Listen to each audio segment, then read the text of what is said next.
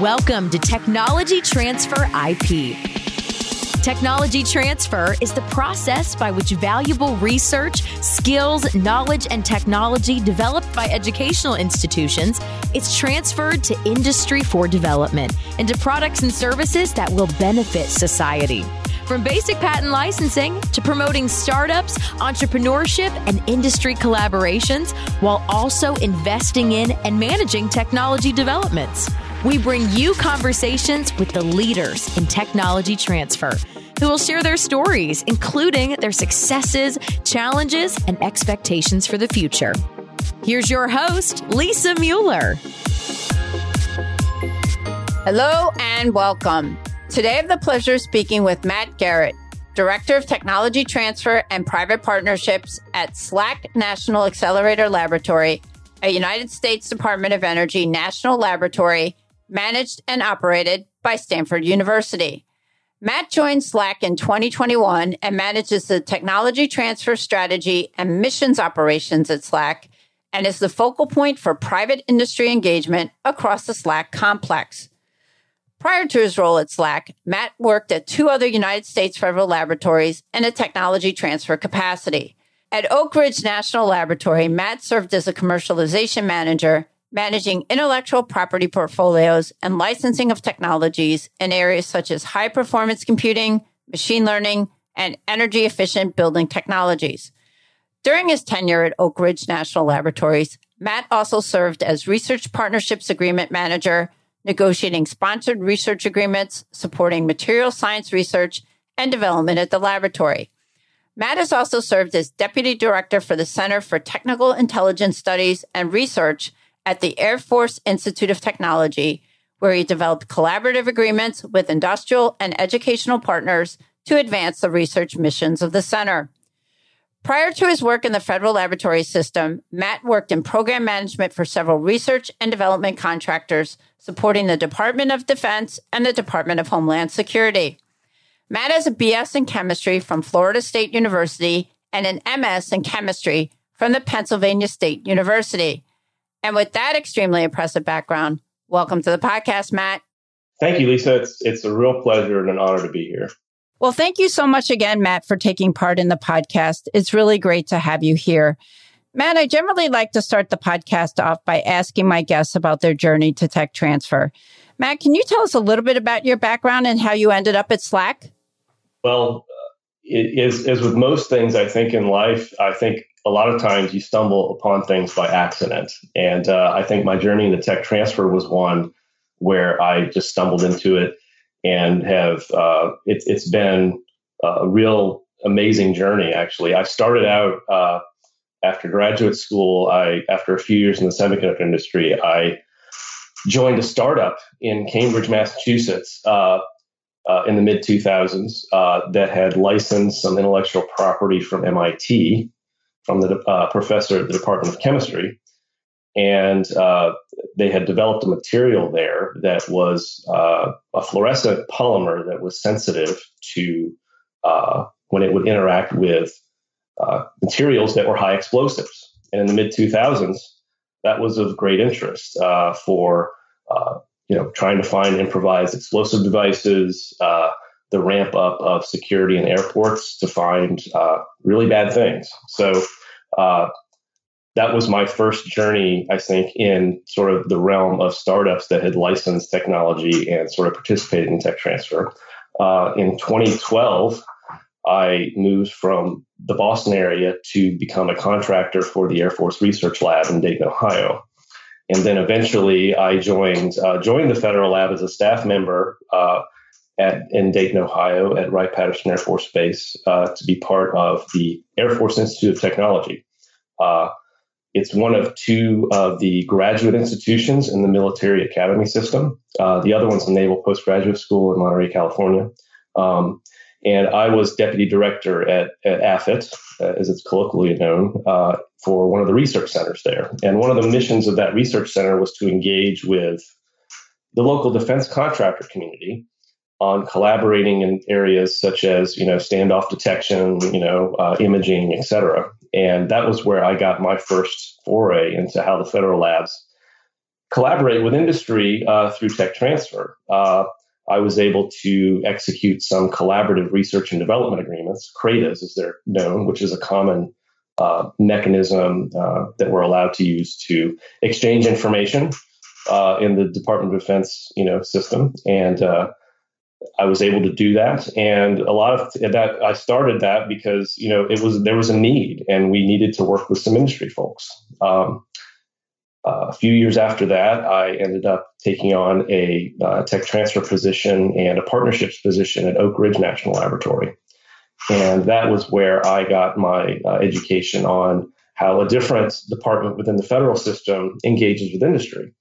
And the DOE uh, labs uh, are very unique on how they do things, and they have a long history of, of engaging with uh, industry on transitioning technologies from the labs, from the federal labs to U.S. Uh, companies. So I started learning how more about how that process works. Uh, you know, and then last year I took on uh, the position at, at SLAC as director of tech transfer and private partnerships. Well, I think that's a good segue, Matt. For those of our listeners who may not be familiar with SLAC or the U.S. Department of Energy National Laboratories, can you tell us more about it as well as the types of research that take place there? Sure. Um, so uh, the Department of Energy has uh, 17 what they term national laboratories, which are located across the country. Um, many people probably are aware of how they got started, but if you don't, uh, they were they were uh, they were basically started uh, initially as a result of activities that happened during the Manhattan Project during World War II. Um, places like Los Alamos, uh, you know, Sandia, Oak Ridge, uh, these were places where uh, many of the activities that were related to the development of the nuclear bombs that were developed, the materials that were nuclear materials that were processed to sort of create that.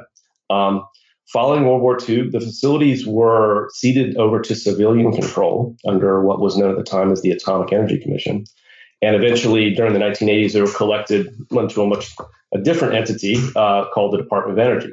Um, each of the labs have sort of a unique set of missions and technology areas. Uh, there's energy efficiency and renewable energy, some focus on. Uh, there's national and homeland security, basic energy sciences, nuclear physics, and high energy physics. So there's sort of a range of fundamental sciences where people are looking at subatomic particles of matter and trying to, you know, you know winning Nobel prizes as a result of it. And there's folks that are doing large scale uh, energy efficiency, renewable energy demonstration projects. So it's a really broad, broad base set of, of things. Uh, SLAC, uh, it's, it's SLAC. It stands for uh, the Stanford Linear Accelerator Center, and it was stood up in the 1950s and 60s. The idea was that they wanted to build uh, a very large, what's called a particle accelerator, uh, to uh, use that to discover uh, what the components of, of, the different parts of the atom are. Uh, it was a two and a half mile long linear accelerator that they constructed on the west side of Stanford's campus. Uh, and to this day, Interstate 280, which goes along the west side of Silicon Valley, it drives right over it. Actually. Oh wow, that's yeah, wild. Yeah. yeah. Um, they discovered things such as quarks, uh, which many people know about. Uh, there were three Nobel Prizes that were resulted over the span of about 30 years uh, for work in high energy physics uh, at this facility and the Stanford Synchrotron Research Laboratory, SSRL, which is a, uh, an X ray source that's on site there. Um, they sort of pivoted missions in the 80s for this linear accelerator uh, in 2009, they were able to, over the span of about 10 to 12 years, uh, build what was called the, essentially the first free electron X-ray laser. So imagine if you have particles coming off a particle accelerator and another angle to those particles coming off X-rays actually are emitted. So they, they, they theorized in the 1970s that you could actually collimate those X-rays uh, into a essentially uh, collimated source or what would be an X-ray laser uh, turned on in 2009. Uh, the amazing thing about some of these facilities is that they plan them out, but they don't have the technologies to actually make them occur yet. So I'll talk a little bit more about this later on, but you know, it's like NASA did during the Apollo mission. They had to invent so many things to actually complete their mission. And so uh, part of these facilities and some of where the tech transfer mission comes in is how do we take those amazing innovations and find maybe a dual use in industry to uh, to sort of commercialize it. So um, and so, uh, you know, there's a number of things that have been developed as a result of these facilities, like like the LCLS coming online. Uh, some novel X-ray detection systems, some X-ray detectors that have won an R&D 100 finalist awards, uh, uh AI machine learning algorithms, uh, you know, and uh, also by miniaturizing some of the components of the linear sort of particle accelerators, you can actually create compact RF sources, which can be used in a number of environments, such as uh, targeted proton therapy uh, and uh, further applications in 5G and 6G communication. So, um, so these facilities are great, but you know, there's you know, a lot of people ask, well, what can you do with them? You know, you have a lot of X-rays, so a lot of our scientists uh, from around, you know, in the United States from around the world come to these facilities to look at uh, materials primarily or processes. So uh, you know, that could be, you know, for example, how do we take a, a battery uh, and put it, you know, operate it, actually basically plug it in and have it being charged or discharged and see what's happening on the atomic scale with the materials with the battery. Um, you know, how do we, uh, you know, look at how we 3D print materials, for example, uh, and see what's happening on the material scale, the atomic scale, such that we can uh, possibly make improvements that will either reduce the carbon footprint of 3D manufacturing, 3D printing manufacturing, or you know make better ways to uh, come up with uh, new energy storage solutions. So, um, but yeah, SLAC has been traditionally you know looking you know at fundamental science and physics from the point of view of how do we create these facilities. It's a lot of you know a lot of hardcore you know fundamental physics, but um, typically the interests have been aligned with you know open science and academic publications traditionally. And uh, you know stanford is well known for that uh, being you know open science is a big is a big key to you know part of their mission space. So um, as SLAC's mission as a DOE national labs part of Stanford has evolved over time, uh, and as the messaging from the Department of Energy, which I think everybody is seeing uh, in the news, uh, the message that we've heard from the secretary is deploy, deploy, deploy. Uh, we, with the oncoming, you know, impacts of climate change, uh, we industry engagement is becoming more and more important to the national labs and has a much higher visibility now. So that's that's sort of where I've been able to come into the picture and try to see how we can capture the innovations, these amazing innovations that are evolving at our national labs, and uh, and work with industry to try to have some commercial impact. So, Matt, that was really fascinating. And I think that's a great segue to my next question. Can you tell us a little bit about tech transfer at SLAC, including how many people are on your team? Sure. So, um, the, the, the, Department of Energy National Labs uh, have a unique way of operating, I think, that are different than many of the other federal labs. Uh, they use a model which is called the government owned contractor operated model, what's called GOCO. Um, so I technically am an employee of Stanford University. I'm actually not a federal employee. Uh, I work under what's called a management and operating contract, an M&O contract, where the Department of Energy has a contract with Stanford to operate SLAC on behalf of the Department of Energy. Um, so that creates an interesting, you know, there's a lot of processes and it makes in tech transfers kind of unique in how these GOCO labs uh, operate. So, um, and if you delve down even further, uh, the university, you know, being affiliated with Stanford or part of Stanford, which I think everyone would agree is probably one of the premier tech transfer offices in the world. Uh, me being at SLAC, how do I accomplish the mission for the Department of Energy specifically uh, uh, at SLAC? So um, we leverage a lot of resources from Stanford to make this happen. Uh, so I have an office that's technically within the SLAC envelope called the Office of Technology Transfer and Private Partnerships. Um, I lead what's phrased the technology transfer mission at SLAC. So I, you know, I basically say I'm the pinpoint point person with the DOE on how how we operate things within SLAC specifically. Uh, I work a lot on entrepreneurship training uh, how do we train uh, our career scientists, our early career scientists and scientists that's been there 30 years on how to uh, be entrepreneurial and maybe not in the sense of entrepreneurship being uh, starting your own businesses or taking trans- tech technologies out of lab being an inventor-led lab, but um, how do we uh, take an idea that you have and run it through, you know, sort of the value proposition process. How do you come up with a value proposition for your technology? And how do you communicate that? That's a very, you know, those are skills I think that uh, a lot of scientists, uh, when they're in university, uh, at least when I was in grad school many years ago, that's not something you're really taught. And so uh, through classes and programs like the I-Corps program, and uh, we have our own satellite I-Corps program here at, Stan- at, at, SLAC, which we've been running for the last couple years, uh, through the national DOE Energy I-Corps program as well, where our scientists, if they go through our process at SLAC, can actually participate in that. Um, you, you learn a lot of skills uh, that will benefit you not only uh, you know in communicating with industry, but also communicating with your government program managers for funding and ideas. So. Um, so I, I, do a lot of industry engagement as well. I, am the sort of the point person for uh, private industry engaging with SLAC uh, to try to find uh, ways that we can collaborate with industry. Um, there's another office within SLAC called the Proposal Advancement Office, and those are the folks that sort of manage the uh, what we call sponsored research agreements. So CRADAs, uh, strategic partnership projects, which are sort of a fee for hire arrangement where someone can uh, pay us to do work on their behalf.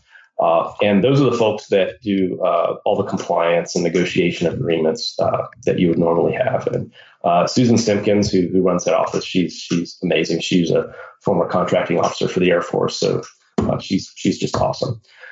We also work very closely uh, from the IP side of things with the Stanford Office of Technology Licensing, like I just mentioned. They are the folks that, when invention disclosures come from SLAC, they evaluate the inventions uh, they decide, they make the decision whether or not to elect title and pursue uh, either a patent or for uh, some of the copyrightable works like software, they're the ones that uh, sort of engage in that process and register things with the US Copyright Office if it's something that uh, we want to protect as a, as a copyrightable software uh, embodiment. So, um, part of my so those are sort of the three offices that sort of work together to to accomplish the mission I work with the uh, the Department of Energy's Office of Technology Transitions. Uh, they engage with all 17 DOE national labs and help support us in our mission to uh, engage with industry and engage in tech transfer. Um, one thing I think that makes the national labs very unique in the tech transfer realm is some is these large facilities that I just mentioned, such as SSRL and LCLS. Um, these are termed by the Department of Energy as what's called user facilities. Um, so these are world class, unique facilities that don't really exist. Many of them don't exist anywhere else in the world. And we engage in a lot of agreements with scientist institutions to come and access these facilities.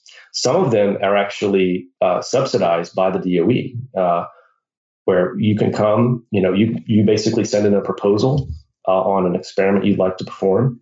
Uh, if it's accepted, you can come and visit, uh, you know, Menlo Park and SLAC, and, uh, you know, and basically run your experiments. The, the key thing, though, is we have these agreements called non-proprietary user agreements, where as a result of you coming there, you agree to publish all your results to the outside world. So it's it's very almost an academic thing. However, we uh, do engage a lot with private industry. Industry comes in and wants to, uh, and this is very popular with the pharmaceutical industry and other folks to come in and they want to, uh, for example, go to the synchrotron light source and do some X ray crystallography on some potential precursors that they want to go forward with for, for targeted therapies. So uh, we engage in proprietary user agreements with those entities. That allows them the protection of not having the requirement to publish their data, but they do it for a fee uh, which they pay for supporting. They pay to support, uh, you know, the staff that helps maintain the facility, et cetera. So, so I think that's where, if you look at the university tech transfer landscape, that's a very unique part of the national lab system where we have these taxpayer-funded facilities that people can come in and use, and then the the data rights that come along that you have to manage or protect, but depending upon the situation, if it's subsidized or not, uh, it sort of rolls into the tech transfer mission. Very interesting. And, and, Matt, you mentioned entrepreneurship. So I wanted to ask you, could you share with us some of the initiatives around entrepreneurship at SLAC? Sure. Yeah. I mentioned uh, I-Corps. Um, we're very fortunate to be SLAC to be affiliated with Stanford with regard to I-Corps. Uh, many of you probably know Steve Blank. Steve was the pioneer and essentially worked with the NSF many years ago to stand up the I-Corps program. And it's now uh, proliferated across the country. Uh, SLAC, uh, we were able to get funding from uh, the Office of Technology Transition at DOE to offer a local SLAC specific I-Corps Light, as I call it, program. It's not the full, uh, you know, you know, lean launchpad program that that Steve Blank has come up with for for the NSF, but it, it gives sort of an eight week course that people can sort of take an idea, workshop it, interview people, go through the customer discovery process, and then at the very end, you you you come up with something that is a vetted, polished idea with a value proposition, uh, and it goes back to that communication piece I was talking about earlier. It teaches you skills on, you know, how to cold call people and say, "Hey, I got an idea. What do you think?" And then it teaches you how to listen, and then, you know, all these little critical skills that I think uh, are necessary to be successful. Um, and then, uh, as a result of participating in that program, you have the opportunity to participate in the national program, like I mentioned before, the uh, the DOE Energy I-Corps program. Uh, we were fortunate enough in our first cohort to have a team of two scientists that had come up with a an interesting concept on modeling uh, the resiliency of the electrical grid, and basically, how do you model, uh, you know, what happens when a forest fire or a hurricane comes through to your electrical grid? How do you model how you redistribute the load in the event that you know one of these events happens? So they've come up with a whole value proposition for that. Um, they're working with a, uh, a company in the Bay Area on you know mentoring them on how they would refine this, and they applied to the national program and, and got in. So uh, it's they've been they just graduated from that program a couple weeks ago, and now they're uh, they're looking about how how do they stand this idea possibly as a uh, as a company. So uh, and this was all from our first program. So I'm I'm really excited. I we our second program is going to be starting uh, in July. Uh, we already have about maybe three teams that have committed to participate, and we're trying to get more. Uh, so, and this is this has been a uh, the lab director Chi Chang uh, at, at, SLAC has been a really really strong advocate for this uh, because again, uh, as we've heard from the Secretary and the Department of Energy, this is a this is a this is a real thing. We we really need to if we're going to be able to deploy technologies from the lab, we need to be able to uh, help give the skills or provide the skills to our researchers to be able to communicate with industry. Well, switching gears a little bit, Matt, I wanted to ask you about external partners, whether they're corporate partners and or the government and the role they play in tech transfer at SLAC. Can you give us some examples of some relationships you have with some external partners? Absolutely. We've been, you know, obviously being located in the Bay Area, we we're very fortunate that we have an ecosystem that we can uh, work with that allows us to uh, find a number of partners that want to work with us. Um, one that we've cultivated with Toyota uh, over a number of years. Uh, the Toyota Research Institute is located in Palo Alto, and they have had a long time relationship with some of the battery researchers uh, at Stanford. Uh, one of the things they're interested in trying to figure out with their the Prius batteries, essentially the hybrid battery platform, is how when you manufacture these batteries, how can you uh, basically ensure when they come off the assembly line that they're good? It's actually a really hard problem um, because uh, you know there's a battery. You know, batteries are very complex pieces of you know apparatus, right? There, there's cells, there's electrolytes, there's there's all kind of components. And so, how do you qualify that? More importantly, over time, how do you measure the efficiency and the health of a battery? Okay, especially as these things are going to be proliferated across the country with the electrification of the vehicles that are going on right now. So, uh, we developed in collaboration with Toyota Research Institute at SLAC, we developed a battery informatics laboratory to where we have been able to develop machine learning algorithms that can identify the health of a battery. And more importantly, they're able to be predictive. So they're able to, you're losing some of the machine learning algorithms they've created over time and just collecting an enormous amount of data. And by charging and discharging the battery, they can tell you when it's going to fail, essentially, or have be close to telling you when it's going to fail, or predict a really bad event. And that has some enormous consequences. Uh, if you think about, uh, you know, you, if you have a battery in your electric vehicle, you, you know, a sensor will tell you, oh, it's going to fail. You know, that's, that's going to, that's a problem. We should go into the service, you know, our service department and have it changed out. But as the energy solutions get larger and larger, and we start distributing storage across the country, and you start putting storage solutions into much larger and larger pieces of equipment, predicting when things are going to fail becomes a bigger value proposition. Absolutely. Yeah. It, it's one thing if you have a Prius that's thirty thousand dollars, you go in and change out a part. But if you have a fifty million dollar uh, piece of equipment that has some storage and it's sitting off by itself, being able to see when that's going to fail is becomes a bigger deal for companies. So so this is where I think our uh, you know this is where I think this becomes the value of this becomes really key. And there's a lot of other labs working on this, but we've we've cultivated this relationship with Toyota because they've they've been the leaders uh, in in battery storage with hybrid vehicles for many many years, and um, it's it's been a great relationship. Yeah, that was fascinating, and and I'm curious. I wanted to ask you about um, some of your biggest success stories. It certainly sounds like those collaborations with external partners have been extremely successful. But I was wondering if you could share some other success stories, whether it's successful technology, startups, partnerships, whatever else you'd like to share. Sure. Um, so uh, the the linear particle accelerator technology, which is the the heritage technology, I think, of SLAC since its inception, um, there's been a number of efforts to redesign or change the form factor of these technologies to make it something that you could actually put in uh, something that's more consumable or some commercial product. Um, one of the things we've worked on with the Stanford School of Medicine and with a startup called TibaRay, which was uh, partially an inventor led startup from a professor at Stanford and who is also a scientist at SLAC, is how do you take these compact accelerators, which can generate particles, you know, and uh, essentially come up with a more targeted way to deliver proton therapy. Uh, currently, when you go in for to get proton therapy, you, you're in this very large piece of apparatus, and the amount and the sort of forms factor that they are applying this in is very large.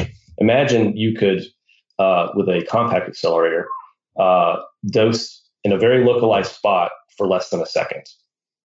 That's the sort of you know value proposition I think that's coming out of this type of technology is that you're able to be more targeted, much lower dose, uh, and hopefully come up with better outcomes in the end, uh, and possibly uh, reduce you know reduce the amount of energy and the, and the footprint of your instrument that you use. So uh, this has been a good success story. They've licensed a number of the uh, patents that have come out of this from from SLAC and from Stanford for this company, and uh, they have been working with Varian and some other large instrument manufacturers on how do they take these concepts and scale them and come up with something demonstrable and uh, take it to the marketplace.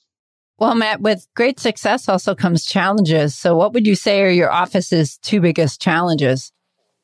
Well, um, you know, I work every day. I work with some very, very, very smart people, and I think that's one of the privileges of being uh, a director of tech transfer at a national lab. You're working with some of the greatest minds of the country.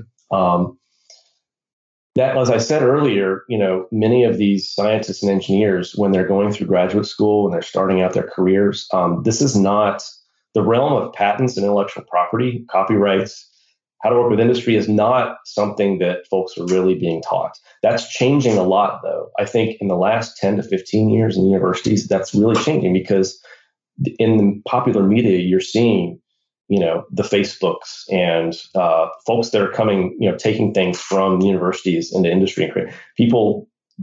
People really are seeing that and want to be a part of that. Um, and so that's uh, the big challenge has been how do you teach them the mechanics and the you know the, the bits and pieces of how it all works uh, uh, people don't really understand the process of you know patent prosecution and invention disclosures they don't understand that and so part of my role has been educating the staff on what is a patent what is a copyright uh, what is an invention disclosure what's the timeline uh, for you know when we have to elect title to a patent to, to an invention per the Department of Energy rules, and then you know what is a provisional patent? What's a non-provisional patent? You know, these are things that you know a lot of people uh, have don't have a lot of awareness on. So I've been educating people not only because it's it's really good information for them to know, but it helps them helps them be strategic.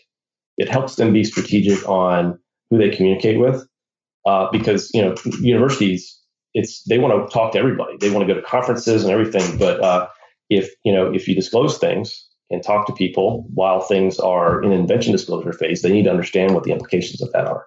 So it helps them be strategic on what they want to do. I think that one of the other things, the challenges is sort of, uh, you know, catalyzing the engagement of staff.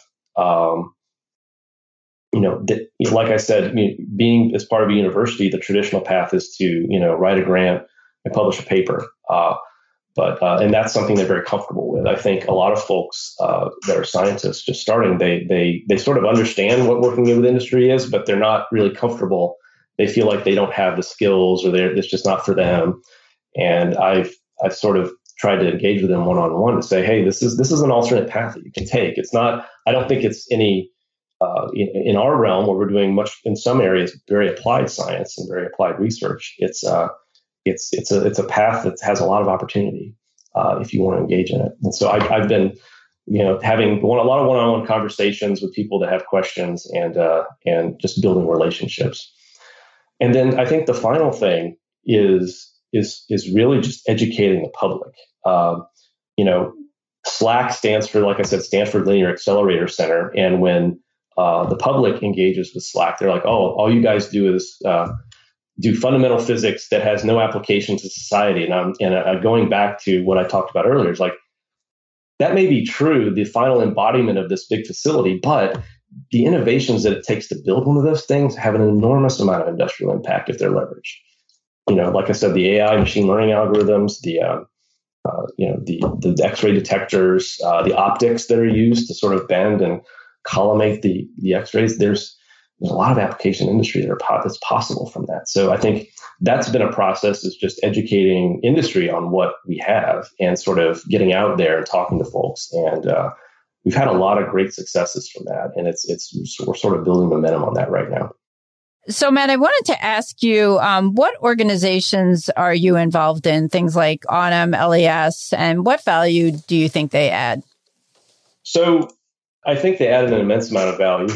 Um, you know, primarily because you are able to engage in an ecosystem with uh, your fellow tech transfer uh, members. That, that, that, ecosystem I found to be extremely rewarding. Um, and it's it's really good to hear. And, and, the other thing is that in, in these in these uh, organizations, I think people are very willing to sort of share what works best for them. And so I've been able to gain a lot of things uh, and ideas that I've been able to leverage at SLAC. I think so. So yeah, I participate in LES. I've, I've in my time at Oak Ridge, I've participated in webinars and panel discussions on behalf of um, on behalf of uh, you know behalf of the lab there. I've also uh, you know participated in AUTM, and uh, the the great thing about the Department of Energy National Labs is that we have our own ecosystem of tech transfer uh, that that we uh, in communities of practice that we engage in. One is called the Technology Transfer Working Group. It was actually set up uh, and mandated as part of the uh, uh, federal legislation probably about six or seven years ago. But uh, the goal of it is to essentially create a uh, working groups of practice amongst different components of the tech transfer mission. Things like uh, licensing agreements, how do you, or agreements in general, um, or outreach and education or uh, marketing or uh, you know uh, career development.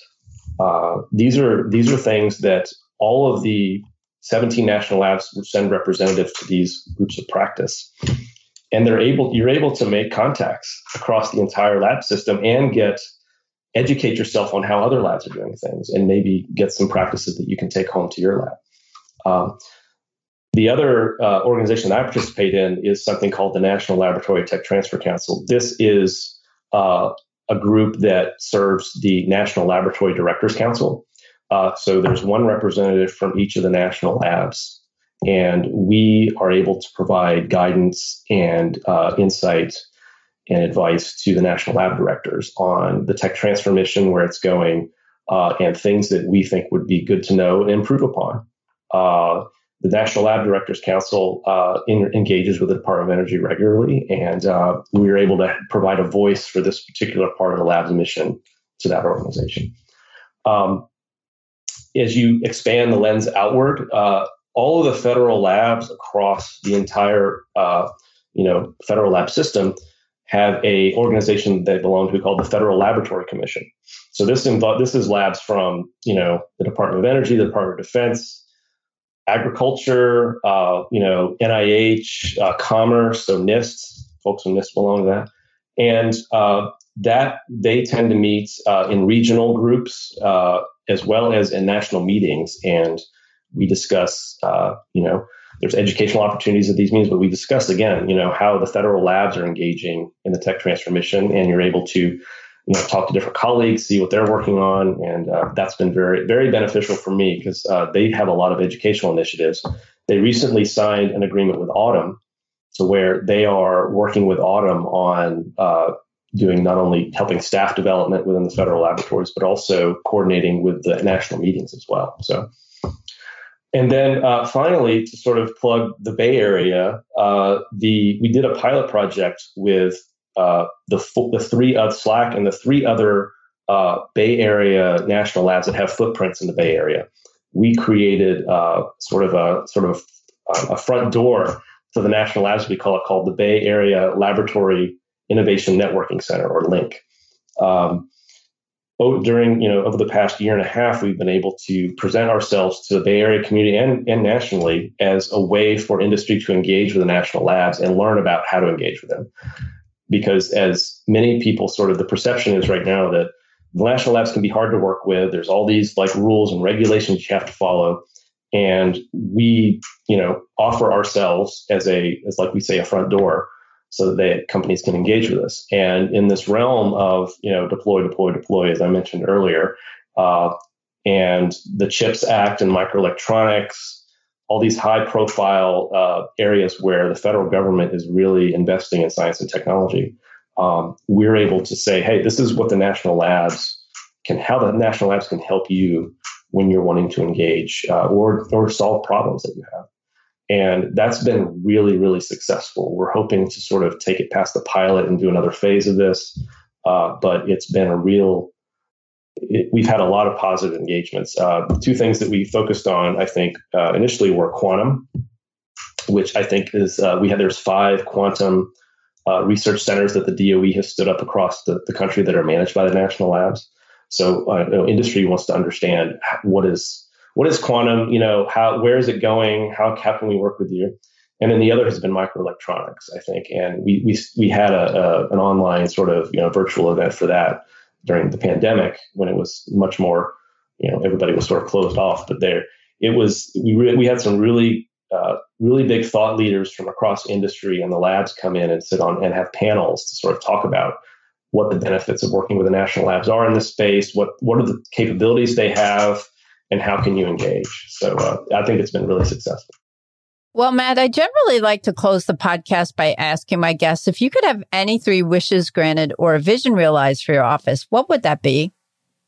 This is that's a fascinating question. I you can't have more wishes. I get that a lot. You can't have more wishes. Sorry, I have to draw the line somewhere.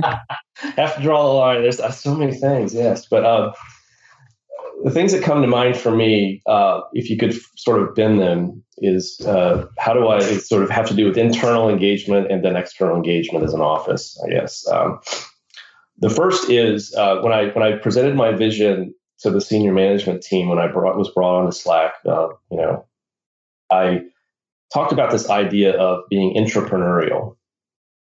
We talk about uh, entrepreneurialism you know, quite as sort of everybody knows what that means. It's like you're agile, you're you're able to like, you know, think outside the box and, you know, bootstrap everything. And but not many people, you know, think about what sort of skills you need when you're in a large organization. How do you be agile and move through that, gain momentum, and and uh, create successes for yourself?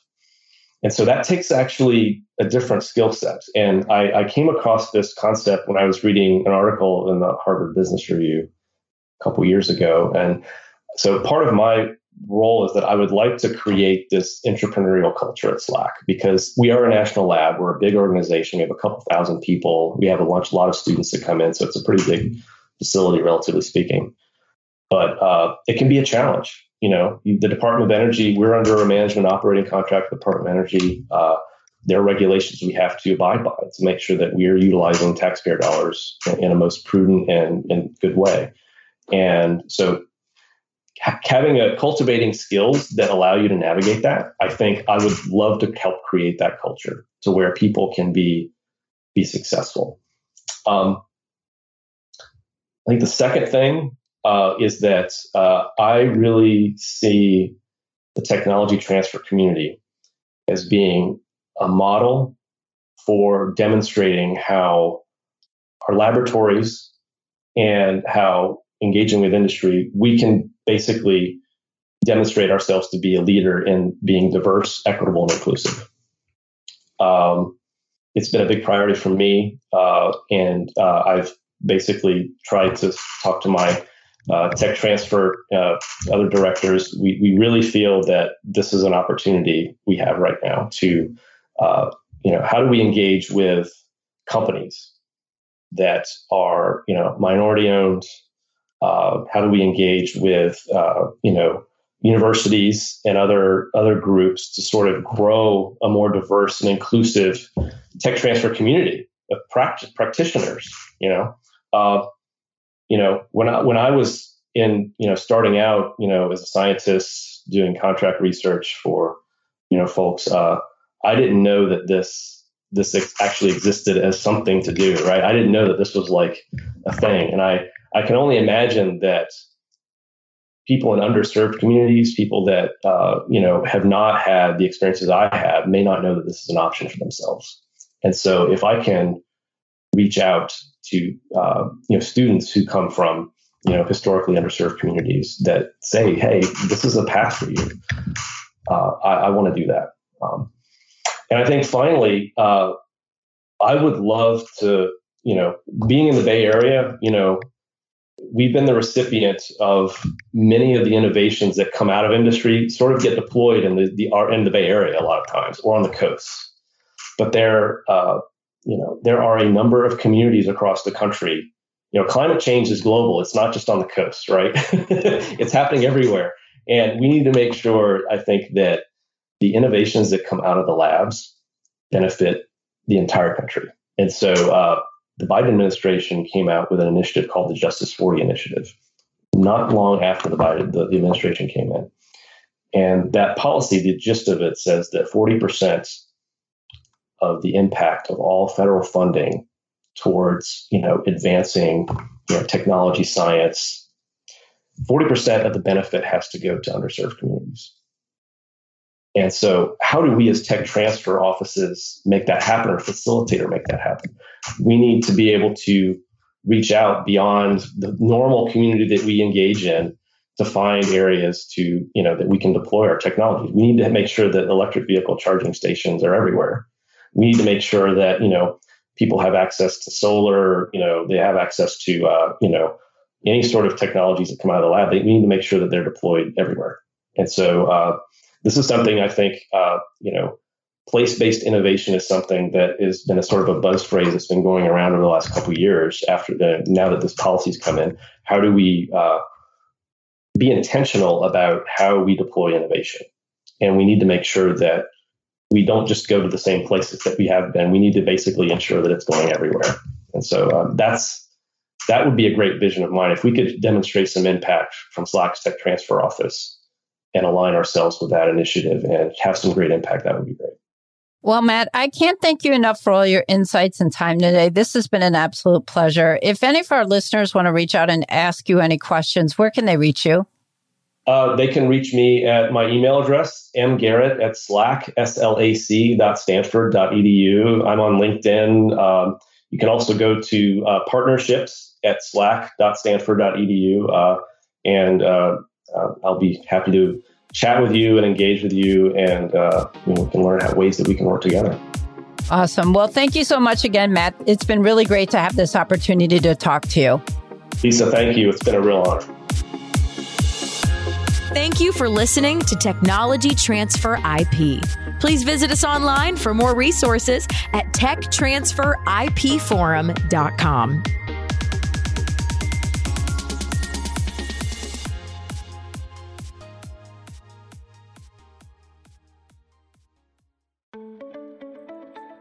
New to tech transfer or a seasoned pro? AUTM is the global member organization for tech transfer and is here to help you get connected, get smart, and get ahead.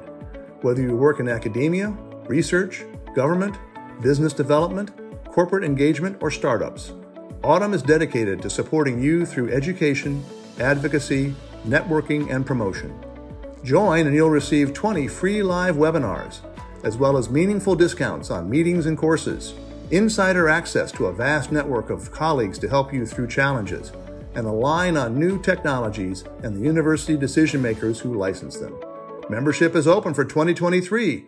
Join us.